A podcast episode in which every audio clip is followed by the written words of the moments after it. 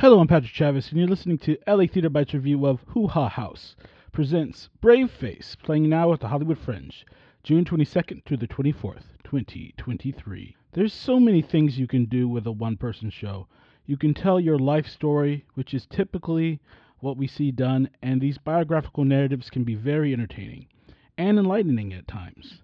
There's that saying, write what you know, and you have full access to yourself, so that already knocks out one roadblock out of the way. Still, there's so much more to explore with this kind of play. Challenging, provocative, and dare I say brave. Brave Face is pulling the one man show out of the dark ages, whether it wants to or not, with this dark tale of abuse, sex, and what people do when they're pushed way too far.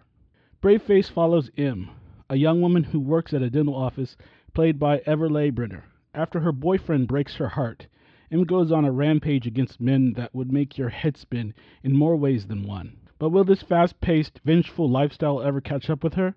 This and much more in Brave Face. This is a well told story, and the way it's told makes for some very tough conversations, but necessary.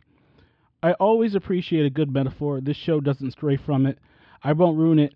You can figure that out for yourself. The multimedia and video was very effective in this, especially when it was applied with Brenner's actions. The multiple screens, though, in my opinion, a little distracting. It may have been more effective to just use one big screen to keep the focus on Brenner while she's acting, and it's literally just her, so keeping the focus is so important. While the lighting in this worked, more focused, dramatic lighting could have amplified the drama. Brenner takes you on a journey from start to finish and doesn't let go until the very end. Great control and emotional depth. I give Brave Face at the Hollywood Fringe an 8.2 out of 10. It's a good show. LA Theater Bites recommended. Thank you for listening, and thank you for supporting LA Theater.